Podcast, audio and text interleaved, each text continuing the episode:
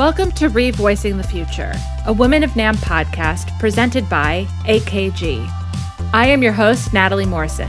Just as one revoices a chord, revoicing the future creates a completely new perspective on the invaluable notes that make up the whole. It will uplift women's voices in the music products industry, which have earned their time to be the root of the chord. Once a month, you can catch productive and valuable conversations with women working in manufacturing, retail, the nonprofit sector, music education, touring, and overall women who inspire us. So, without further ado, let's get started.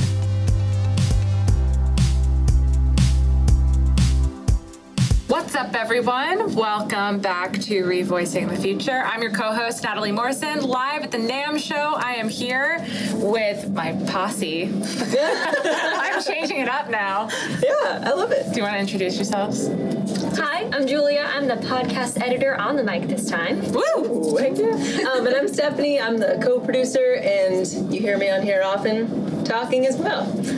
Yeah. And we are. and it's five. And it's five o'clock on Yeah. Saturday. Saturday on Saturday at Saturday at NAMM. Oh, we're feeling it. And but we are so thrilled to have Kirsten Matt, the artist relations manager for Zildjian, and Vic Firth. Whoop, whoop. I am happy to be here. Thank you so much. Ah, we're just so thrilled to have you. We've been talking about this for a while, actually. Yeah, yeah. Really? Since we started this, I was like, Christ, my friend Maya's aunt is like so badass, and we need to have her on. And it just like, and, and so we were trying to figure out who we should do, and I was like, oh my god, oh my god, Chris is gonna be there probably. So here we are, See? finally, a year later, probably since I started talking Yeah. about this. Two years later. Two years, We've been doing yeah. this for two years. So for the record, I'm the cool aunt. Okay. Yes, for sure, for sure. Yeah, putting that like just Yeah. out there in the world. That's part of the job title. Right, It's like exactly. artist relations for Zildjian and Big Bird. Cool aunt. Exactly. So, tell us about yourself. Like who you are, what you do. What do you do when you're not at work too? Like, I'd love to just get the whole. Kirsten, like who are you? I work. What is not at work? Wait, tell me more about this not at work thing. I, I wish I could. right, exactly. I th- one of the things that I think is sort of uh, unique about these jobs, uh, there really isn't a time that you're off because everybody that we work, everybody that I work with, they're always touring, they're always in the studio, and things happen. And hey, you know, a lot of times people don't understand like the time difference issue. So you know, it's really awesome that it's you know nine o'clock in the morning in Europe, but it is not nine o'clock in the morning in Los Angeles. So when you get those like, hey, all my gear got stolen, can you help me? I'm like, in about eight hours, you know. So um, there's, I mean, there's not a set schedule. There's not really weekends off. You know, vacations can be dodgy, but I've gotten a lot better about. I'm going on vacation, so. Um, so when I'm not working, I, ha- I have three kids, so that's a different kind of job. Um, I have horses. I grew up riding and showing competitively, so That's awesome. yeah, I don't I don't show anymore, but I still um, I still ride, and you know I just I love hiking, and I have three dogs and kids, and that's the majority of my life.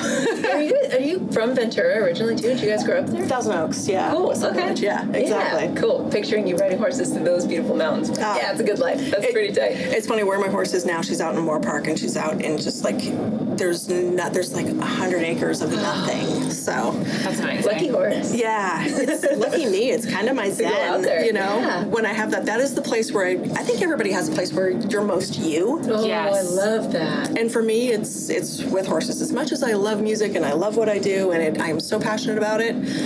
If somebody went, "Hey, I got you a ranch in Wyoming, and you can just go and live there with your horses," I, I mean, you wouldn't see me leave. I'd be gone. Yeah, yeah. Just like they wouldn't have finished the sentence. I would Irish goodbye that. Yes. Well, it's so interesting too. I was literally just thinking about this, like as you're describing like your hobbies. But everyone we've talked to does something different. Oh yeah, outside of the- right. outside of outside of work in air quotes. But like, it's just so interesting how everyone has like something unique, Right. That makes them who they are. And I- That, that's it. It's the place where you're most you. You're, Yeah. you're authentically you. I want to let's start asking it that way. Like where and what is the place where you feel most you? I love that mental note. Yeah, mental note, That's next. beautiful. You're welcome. yep. TM. Kirsten. Thank you. Cool. All right. Well, to dig into it, I want to talk about your career journey. Um, because also you've been at. I mean, I'm sure there was a pre-Zildjian, Right. But it's been for 27 plus years now, right? It's roughly, yeah. Um, so how did you find Zildjian, but high level? it was, uh, yeah, we found each other in a weird way. It was just, we ran across the room, we saw each other, it was glorious. no. A meet cute. yes, exactly. Um, I did a thing where uh, when I was in high school, I was taking some classes at UCLA at the same time, and there was a woman there who was my professor. This all kind of ties back into riding horses, so showing horses competitively. I retired at 16, and a couple of other my friends who uh, we all went to school together, and they were on the competitive show circuit. So we all kind of retired at the same time for various reasons. So we're idiot 16 year olds with you know too much spare time and a car. So we're like, oh, what are we gonna do with all this spare time? So we would, we all loved music. It wasn't anything like, oh, we're gonna go party and whatever. We just went, we would sneak into clubs and see bands, and it was just fun. And uh, this professor that I had, she's like, I know you're not really supposed to be here. She's like, what are you doing with your life? you know? So um, she was friends with people that worked at Zildjian, and she said, well, why don't we get you an internship and channel, you know, some of this energy, and you can figure out what you want to do. So at the time um, when I was going to college, I was uh, studying philosophy. I wanted to pursue a law degree. And I started realizing that, like, litigation is a lot of, it, it didn't have the change of pace all the time. I, you know, and I started working at Zildjian, um, which was really every day is different. You know, you're always dealing with different people, different situations, um, and even in you know 25, 27 years of doing it, I don't think I could tell you like every day is the same, which really, really helps. Um, I did. I worked for a record company at one point. I worked for Geffen Records. Um, think I was 19, um, which was fun. But record companies are weird. It's a weird environment because that side of the music music industry is really different. Um, yes. and yes. Okay. Full acknowledgement right there. That, but you know what? That is perfect because everybody's had that experience of being a young female in the music industry. So, you know, if you don't want to get coffee or do, you know, other things, there's not, the opportunity is not always there. So, um, the ones who survive and thrive in it, more power to you. But it was, it's frustrating because you're never taken seriously.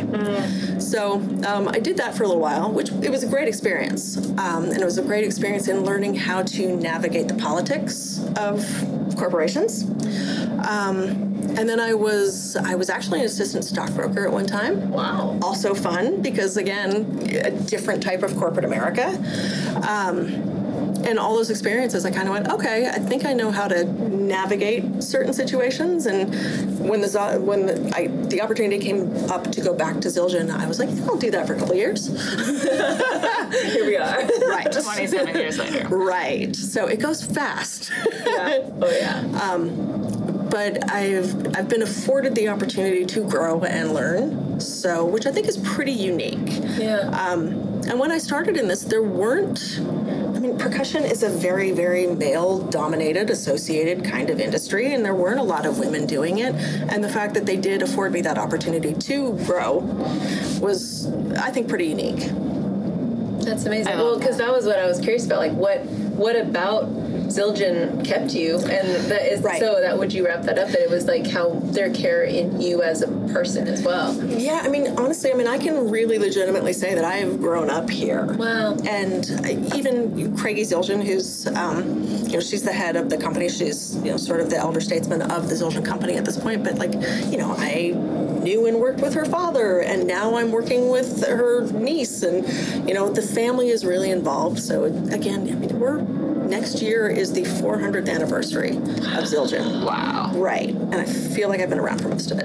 But, you know, but a company that has succeeded and thrived for that long, and now to have really all women at the helm, it, again, it's a really unique situation. Yeah. Yeah. Yeah. And you kind of rise through. Mm-hmm. That's interesting. Like the yeah, the, the talent and skill rises. Right.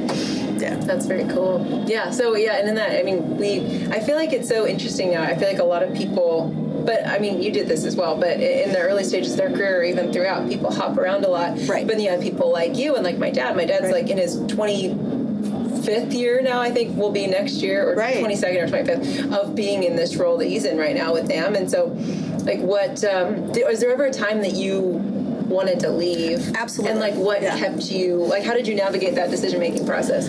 Um, A lot of time. Well, uh, okay. So this company, it's a very small company, no Yeah. matter what. As big as it seems, we're we're the industry leaders in cymbals and drumsticks now. But um, there are times where you kind of go, all right, have I? I've peaked. I've hit that glass ceiling, kind of thing. And there's always been little things to kind of keep my interest and uh, keep it new and fresh to me where it's like okay you know now i'm not going to do just artist relations. This job it's everything kind of comes through artist relations a lot. Like you know your marketing because it's like all right if we want to do a campaign well they'll come to us and go who should we use? That kind of thing. So it's not it's not very stagnant. You can you have a you have a larger voice than you think. Mm. So that's what's kept it interesting and you know interviewing other places and talking about the jobs and you kind of go i don't know. Yeah. you know it it's easy to get comfortable and i would absolutely tell people who are looking to work in this industry work as many places as you can. Learn different companies learn different cultures different corporate cultures especially now. Um, just acclimate yourself to the situations so Well, and corporate cultures are changing so much now. It's It's so totally much less. yes So yeah yeah, people are empowered to kind of find one that fits them. They don't need to. Right. And I mean, I will absolutely say this is not the same company I started in. Yeah, It's yeah. not the same industry I started in. So I guess you have to, it has to be evolving a way that's comfortable for you. Mm-hmm. So Cool. It's good. thanks.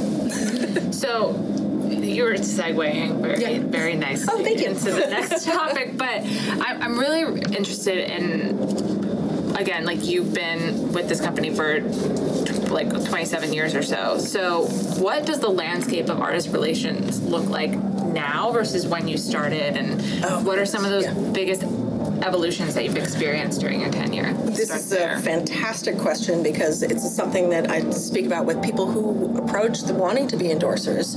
And if we had this conversation 15 or 20 years ago, it would have been, oh, well, here's the checklist of things you have to have. You have to have a video on this thing called MTV, you know, that kind of thing. Oh, do you have a song in heavy rotation? Are you on this station? You know, are you on HFS in Washington? That kind of thing. Mm-hmm. Are you in heavy rotation on K Rock? I mean, for obviously mainstream music and stuff like that. Now, that doesn't exist anymore. So we really have to evaluate each situation because really, one of the things that's most frustrating to me because really we are a marketing tool. So unfortunately, the people who have the biggest reach, we go, oh, immediately, what would you like? You know, that kind of thing. And then you have somebody who has a super tremendous amount of talent, but they don't necessarily have the reach. Now, social media has been the game changer for everything. And, you know, it's been fantastic, but it's also been hard because now it's like, all right, well, you have, you know, 500,000 followers on Instagram. You have this YouTube channel where you have hundreds of thousands of subscribers. You have a Twitch stream, all that kind of stuff. But you don't really have a gig. So you have to really evaluate each situation now for, uh, you know, and I don't like saying this because I feel like it sounds kind of gross, but for the marketing potential. That said, think we have a really great program where we are still allowed to develop artists. So it's nice to find somebody, even not even necessarily like, oh, there's this great kid, you know, kid, 16, 20, whatever, but people all throughout the industry, we can really, really develop people still. So that's one thing that hasn't changed that I'm very, very happy about. But again, like how we approach it, I almost like it better now because we really are allowed to evaluate each situation. So That's really interesting. So, how has your identity as a woman intersected with this, if it has at all? Like, ha- has this experience evolved too over the years? I know it's a very deep question, but I'm so curious. about okay. this. Seatbelts on. Oh, holy moly. Let's go. You can edit this, right? yes. Um, okay, so starting in this as a 16, 18 year old female, you know, let's say probably the level of respect was a lot different. Um, and in general, you know, there weren't a lot of women in the percussion industry doing, you know, in managerial roles or even, you know, product roles. And there was a long time where people were very dismissive of your ability, your product knowledge, that kind of thing. Um, it's honestly, it has taken me a long time to establish that I know my shit. you know. Um, now it's really been interesting because I've been doing some podcasts on our booth, and I've had artists coming in and just talking with them just about life and how we know people. And I've had more people come in this year and go, man your ear, you know, you are every, you know, I trust you to pick everything for me, that kind of thing. I mean, it's so hokey and so trite and hackneyed and all that, but I was like, you guys are gonna make me cry. Why don't you know? I mean, okay, I get it. Um, the culture is different now, Yeah. so there's a I do there's a lot more respect for women, but sometimes it. I feel like there's more respect for women out of fear Ah, that's interesting. and I a fear of repercussions, you know, and and the cancel culture and that kind of thing. I want you to respect me for my knowledge. Let's have a conversation because I don't, you know, i there are some people I can go. I've hit more cymbals than you have. I realize this is what you do for a living, but this is what I do for a living. So let's sit down and talk product, and then kind of try and win people over that way. Um, I had at one point uh, years ago, I had I had an assistant who was male, and this was always interesting to me because people would come in sometimes, some guys that very much had that, you know, mindset of they would defer to him on things. They would ask him questions and, you know, ask him for opinions or decisions and this and that. And he'd look at them and go, I don't know, you have to ask her. You know, she's the boss. And people would kind of go, oh, I see much less of that now uh, in the industry in general, not uh, as a personal experience. Um, so I do think people are becoming a lot more open-minded, and I hope that I'm helping to change people's minds. That's true. Right. That feeling is just a little side. I- That's exactly how it is in the motorcycle world too. Right. Like whenever we're just like pulled over somewhere, everybody will go to Tracy with questions about my beautiful classic bike. Right. And he's always like, "Ask her. It's hers." Like, Yep. Mm-hmm. but that is the weirdest feeling. And also, I guess, big ups to the dudes that people go to for that and seamlessly bring it right, Right. back. Like that's how we also Right. built that up. But like, just acknowledging that feeling is, or You just know- like, great, great, Well, great. and, and that's funny because I mean there was there was a point where you know I would be I would be really indignant about it, and now I'm kind of like, cool, I can help you or not. Yeah. you know. yeah, yeah. It's about them more than it's about you. And you have to make it about them because you have to teach them to change their mindset without them knowing they're being taught. Yeah, yeah, yeah. So Oh, that's big. I love that. Okay, last one for me. Okay. What would you say are some of the qualities that have that makes one a successful artist relations manager? you have to fundamentally like people. um, you really truly do. Yeah, And yeah. the thing that I love is I I think everybody has a story to tell, and I love people's stories, and I love.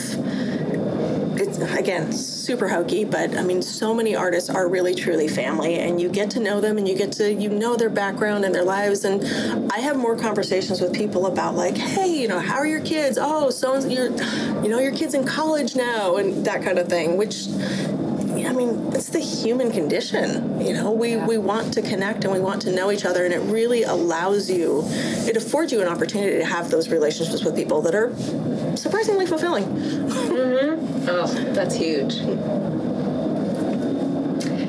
So you're talking about stories that you are having with your colleagues and their family, and I imagine that throughout your career you've heard a lot of advice.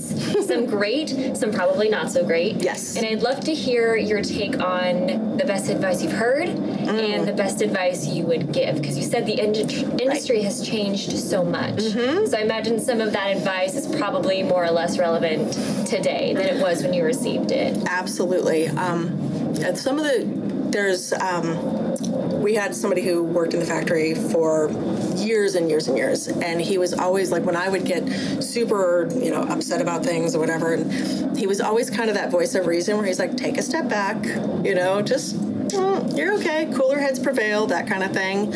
Um, I think that is some of the best advice I've ever had. Where it's like, you know what, step away. I'm that person where I'll write an email and delete it. you know, just because I mean I've I've learned I was much more of a hothead in my younger years. Um, so that's one thing that I would absolutely say to somebody especially a young female starting in this, where it's like, again, you have to give people the opportunity to learn that you are capable, and you know, don't don't immediately discount somebody because oh well it's a young girl. She's, oh she's at the front desk whatever. She's just answering the phone that kind of thing. So you know you can show people you know what you're doing and they'll figure it out. So. That's great. Love that. It seems like you put a lot of emphasis on valuing your own voice. Like I've heard you mention that type of phrase several Right. times, and I think it's so important to hear women talk about that. Value what you have to say, your experience, and um, having that flow through what you say as your voice, but also just in your person and what you're doing and how you approach life Right. and work and conversations. I think it's huge, and I think it's huge in a position like this because, uh, you know, your voice can be very loud while you're still very quiet. You can say things that are so impactful that, you know, you can make a, you can shut a room down very easily. Um, with just that, that sort of think it through. And because we all think of things differently. We approach things differently. Some of the you know i've been in rooms with people where it's like oh I, okay you said that but okay imagine being me. Imagine don't know if we're allowed to say this. So there was, um, we had a product out one time that had, uh, it had a, a name that could have been as a young female going, would you like to try this? I'm like, everybody, every man in this room, you guys look at this and be me for a second asking a man if they'd like to try this product. And everybody went, oh. I was like, I'm like, thank you. That's all I have to say. no. So uh, don't be afraid to speak up for yourself. Um, but also pick your battles. You know, if if you're going to die on that hill, go all in by all means. But th- I try to think three steps ahead. Where okay, if I do this and I get my way on this, what's going to happen with that? So it, you know, it's it's strategy, but it's also you know you're doing it for the greater good. So. Yeah. Wow. That's that's great advice, but also just great life advice, just Yeah, for right. everybody, men and women. You know, I need to hear that a lot sometimes because I'm very much like I'm gonna keep going, and I'm like, when is it? Well, okay, here's the other thing that somebody, a roommate once told me that has stuck with me my entire, like, since I was 19 years old. He said, nobody is going to be selfish for you. Oh my gosh. Chris Chappie, if you're listening, carry that with me in my heart. Yes. Um, and selfish has such a negative connotation, but there is a virtue in that selfishness, to quote Ayn Rand. Um, but there really is. You have to know that it's okay to stand by what you believe in. And if you get to a point where what you believe in does not align with who you're working for, it is time to move on. Yeah. So Yeah. that's my other advice. That's huge. That kind of parallels with advoc- advocating for yourself, being your best advocate Mm-hmm. in in what you're doing and what you're saying, but also in you know sticking up for yourself Mm-hmm. and um, valuing your voice. So I tell artists that all the time, especially drummers. You know, they come in and I think they're sort of like the unsung. You know, everybody thinks like, you're the drummer. You're not a musician. You're not an artist. But I'm like, this is a business for you too. Don't ever forget that. Wow. You know, and the fact that you are passionate about your business and what you do for a living, that is one of life's greatest joys. But don't ever forget that it's a business. So advocate for yourself because nobody else will do it. So. Oh, yeah, that's fun. For just a quick little tangent on there. What is like one of your favorite things about working with drummers, or one of the most unique things you've found? Ooh, drummers are a different breed. Yeah. Uh, they are. Yes. Yeah. Yeah. Yes. That is, that is the voice of experience. yes. Both raised. We're both raised by drummers. Right. Okay, so you understand. Yes. I would say 99.9% of the time they are um, they are humble, they are gracious, um, they're very easy to work with. Um, you know, in sort of artist relations, there's a, there's uh, a guitar company in the building that I work in, and sometimes like yeah, we'll compare war stories and that kind of thing. And uh, you hear about sometimes guitar players are not as easy to work with. I'm like, oh, okay, I'm gonna go back into my nice, happy, ooh, kumbaya world, you know? Oh my god. Because they're, they're always like, everybody comes out of your office and they're like, oh, I love you, see you later, great to see you. You know, I'm like, yeah, they're chill, they're good, you know? They just want sticks. and Yes, Cymbals. exactly. They hit things for a living. on time. Yes. Yeah, they can get they can get that aggression out. Like Yeah, maybe, Maybe that's, why that's everybody's it. so chill. ooh, Maybe there we go. You know what? ding. That's, that, that was at the, that oh, I was my grandma always used to say she could tell the kind of day my dad had had by how he played the drums. like if he was just wailing, she'd be like, "Oh, oh no, okay." like, that is so let him live. yes, right? I think I cracked the code. yeah. You did. Thank you. See, I'm still learning every day. It's like if, if they come in and they're they're it's like go back to the drums, get it all out, and then come back and talk to me. outlets. There we Right? go. Yeah. Exactly. Whereas, yeah, piano, I just like, because I'm playing my feelings out, but I play them out and it's not like, and it is cathartic, but I leave and I'm like, hmm, See, I play, I play piano when I'm sad. It's Yeah. that, that melancholy. yeah, it's delicious. Yes. It's so great. but it's, not like, so indulgent. yes, right? I'm the, I'm the, I'm the bad Look at me, I'm like, so dramatic. Uh, I'm pained. my minor keys. Uh, This is Saturday at NAMM. I know, I know. This is like, we're Do you already have a go. piano? That's so rad.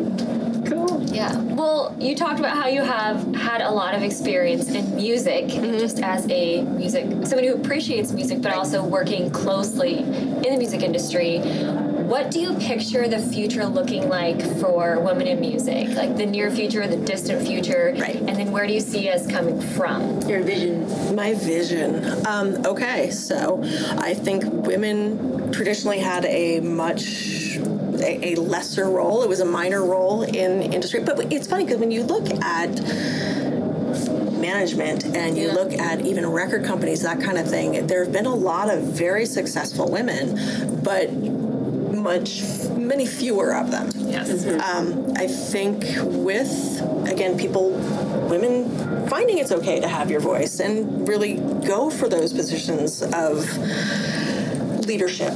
Um, I think we're going to have more women doing that. They're going to. It's it's really interesting because I've been having conversations with Cady Zildjian, who's the 15th generation of the Zildjian family, and she's involved. And you know, at some point, she'll probably have a, an even greater role in running the company. And one of the things last night we were talking about, we're like, okay, where are we taking this? And it was really interesting to sit down, just have two women talking about this where we're actually really thinking about where this is going to go. I think women are going to direct it and it's going to be by nature we're much, we're much more nurturing, but there's a lot of really badass women out there who don't take any shit. Mm-hmm. So it's going to be a really nice combination of the two where it's like let's all get along, let's have this great family, let's take this to the next level where you know we approach it as look at all these kids coming up. What can we do to nurture that in them? You know and that nurturing that in them is going to create this future business. So i think there's more foresight in a lot of ways and we're in it for the long game so Wow. Love that. On a just really quick tangent again, I'm just doing this all. Is Zildjian privately held? still? Yes. Cool. Mm-hmm. Interesting. Yeah. I've just been thinking about it. I'm reading the Patagonia Founders book, which Right. is incredible. But Really but interesting. The power that it is being privately held, that they have mm-hmm. had like the the I don't know, they've been able to be quick about making Right. changes in their company that they wanted to make. And I Right. imagine that's probably something that's been family owned and operated yeah i mean Yeah. craigie is day to day you know she's Yeah. definitely looking at everything she's aware of everything and it's great Amazing. yeah. Well, and actually, accidentally a perfect segue to where we're, we're wrapping up on a fun little note. I think Yay. we're um, start with story. I want to dig in and ask about everybody's favorite NAMM memories, mostly yours. Just Oh any any fun ones that come to mind. But just like on, on the family side note, like it was it was this and your involvement with Zildjian that I think really made me bond with Maya, who's now one of my favorite humans in the whole world. Like we were working at the cafe one day, we were both at, and I walk in and like this cool chick's just wearing this like even cooler Zildjian t-shirt, and I was like.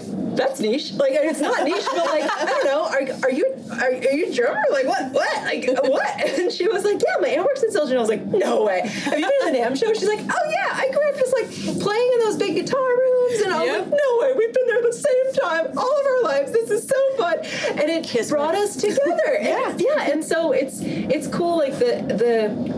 I think I probably just blew out our audio meters with all of that high range. I got so excited, but just the the the way that this industry can connect and when it's at its best and Right. keep it together, and NAMM is a fun microcosm of that. Yes. So as we're sitting here wrapping up day two, what are some just favorite NAMM memory that comes to mind? Oh my goodness, one of the best. Um, so you know, Sunday, you know how chaotic Sunday can get, Yeah. especially when Yeah. it's day four and everybody is like, "I am out of here, I'm done, I've had enough." And I usually we kind of start dismantling things usually a little earlier than technically you know the show ends. So I'm like, okay, I'm gonna run to the bathroom and I'm gonna you know I'm gonna change. I'm gonna change into my tear down clothes and we're getting out of here. And I'm in the bathroom and I hear somebody you know come to the the entryway. One of the guys that I work with, he's like, Kirsten. I'm like, seriously? this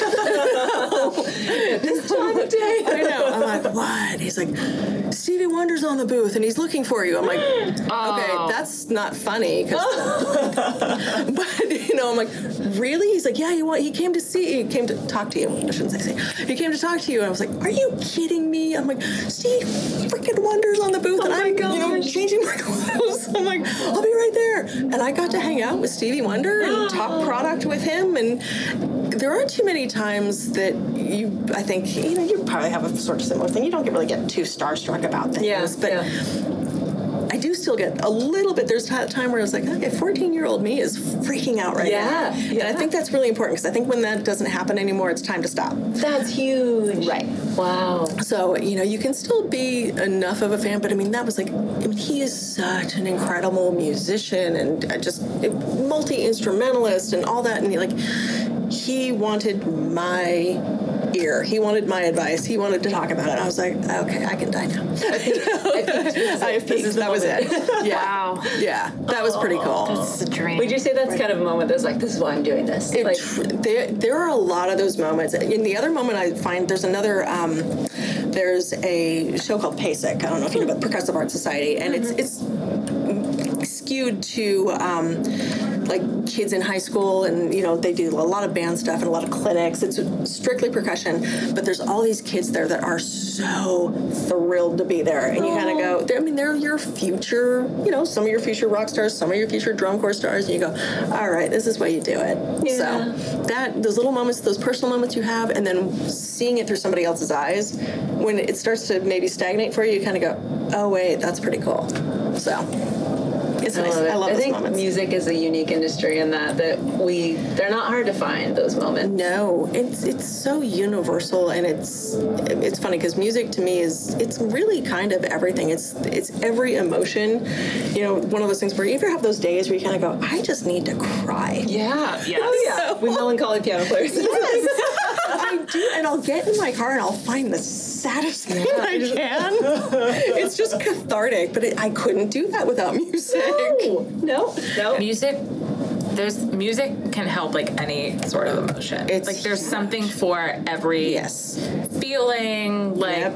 you you want to get your frustration out. All right, you got something for you. Right. Like if you need to just like sit and like sit in your feelings, there's plenty of that for you. Like, Well, and you know what? Because it I got a playlist. psychologically like activates your empathy centers in your Yeah, brain. Like you literally feel like there is someone comforting you mm-hmm. when you hear a song that is matching your emotion. Like it's magical, which is the whole point. Also, we are everything is a sound wave. Everything is a wiggle. Mm-hmm. Every like life itself is a vibrating atom. Everything is a wiggle. Everything is a wiggle. I'm quoting the wonderful great Don Lewis who said this thing that we did last year, and I cried. Like, and so music is literally just our emotions are also just vibrating things. So mm-hmm. music is that vibration, and of course they are one and the same. It's just different iterations. Sometimes they meet and sometimes they clash. yeah, yeah. You know? yeah, And it's you just gotta have the right playlist. playlist for it. Oh, I've got a million playlists for a million different moments. Well, it's so interesting too, because like with like coming off of the pandemic, like looking back at that heart of 2020, I there were certain albums that got me through that time. Like mm-hmm. I, I was listening to the Broadway soundtrack of Jagged Little Pill on my walk. Oh yeah. And I loved like just Jagged Little Pill and Alanis and that whole album. I love that album, but I don't know for some reason the adaptation of that musical, like I just I would go on a walk and I'd be like angry with the world and I'm just like blasting what I really want and But like it takes you on that journey. but it takes you on that journey and then I would come back from the walk and be like, okay, all right, next. yes. It, it's healing, it's cathartic, it's energizing, it's everything. I love it. Woo! We, Well- we get to do this. Thank you so much oh for this conversation. Thank conversation. Thank you. really, This I'm, was amazing. I'm and honored to be invited. So, thank you. Well, we're honored to have you. Yeah. Maya says hi. and that's a wrap Yay. for Live at NAMM. Thanks for listening to this episode of Revoicing the Future. You can subscribe to the podcast on all major streaming platforms or visit our website. Be sure to follow us on social media to stay up to date on all things Women of NAMM.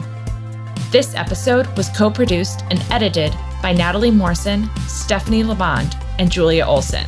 Together, we can help shape the future of our industry one interval at a time. See you next time.